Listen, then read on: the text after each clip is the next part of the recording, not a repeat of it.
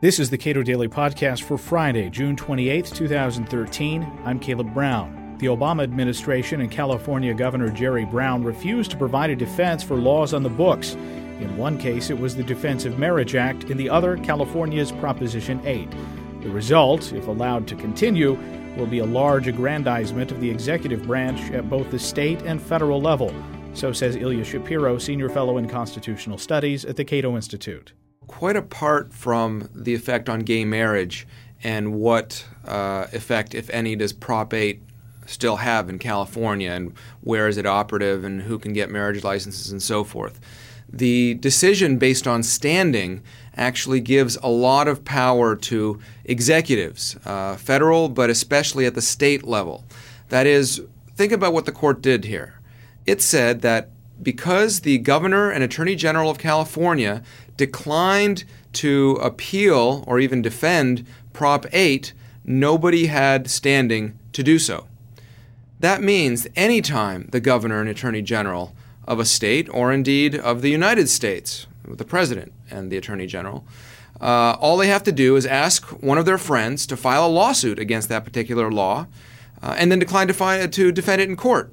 That was also an issue in the Windsor case, remember, because Attorney General Holder, at President Obama's order, declined to defend DOMA at a certain provision. And we can discuss whether that was proper or not.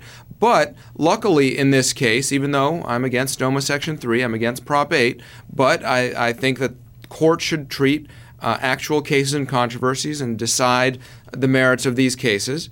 The House of Representatives provided a group to defend DOMA. And the Republicans were in the majority, at least in the House, and therefore they could authorize, they had standing to stand in the shoes of the government to defend DOMA. In California, that wasn't the case. And the Supreme Court said here that, well, that means nobody can do it. And this has great ramifications, especially for the 26 states that have state initiatives where people can pass legislation directly, referenda, popular initiatives, plebiscites of various kinds, whether they be amending state constitutions or just passing normal laws.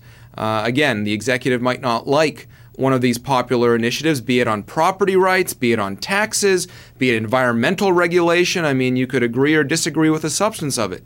But if nobody can defend it, once the executive declines to, then effectively the governor, the attorney general can nullify these laws. That is very dangerous for executive power. Jerry Brown, for his part, even though it's not totally clear with respect to Prop 8, how that ought to be interpreted, he's made clear that he doesn't like Prop 8, and he's treated it as null and void statewide, which speaks to your point that if you don't like something as a governor, you can just not enforce it. Yeah, there's an interesting follow-on. Earlier in June, Jerry Brown had gotten an opinion from Kamala Harris, the Attorney General of California, about what would happen if not just the Supreme Court lacked jurisdiction, but also they vacated, as they ended up doing, the Ninth Circuit, the appellate decision, because it's unclear. There's an academic debate. When a district court, as the case was here, nullifies a law, issues an injunction, does that apply only to the direct parties before it, two couples in this case, only the district, in this case Alameda and Los Angeles County, or the entire state? Jerry Brown, under the advice of his attorney general, decided that it was the entire state, and they're proceeding that way. There might be state law challenges to that and so forth. But at the end of the day, this is more than about gay marriage. I mean, the practical effects, Prop 8 obviously does relate to gay marriage. But Jerry Brown, I'm sure, also doesn't like certain limitations on the taxing power and on property rights protections. You could have conservative governors in other states going the other way. Let me just read you something that Anthony Kennedy concluded his dissent in the Perry case, because this is instructive, and unlike some criticism that he's gotten for his Windsor DOMA opinion, this is very clear. In the end, what the court fails to grasp or accept is the basic premise of the initiative process. And it is this: the essence of democracy is that the right to make law rests in the people and flows to the government, not the other way around. Freedom resides first in the people without need of a grant from government. The California initiative process embodies these principles and has done so for over a century. In California and the 26 other states that permit initiatives in popular referendums, the people have exercised their own inherent sovereign right to govern themselves. The court today frustrates that choice. That's the real problem with legitimacy and popular sovereignty.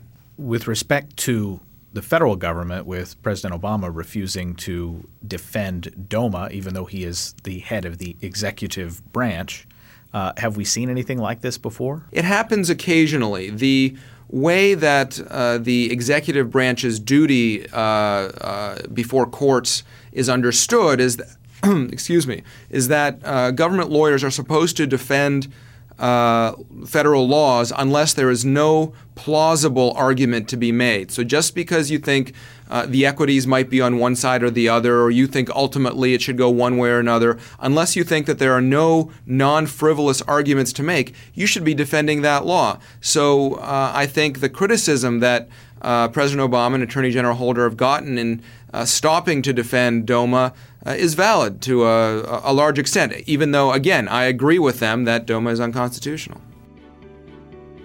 Ilya Shapiro is a senior fellow in constitutional studies at the Cato Institute. You can read more of his work at cato.org.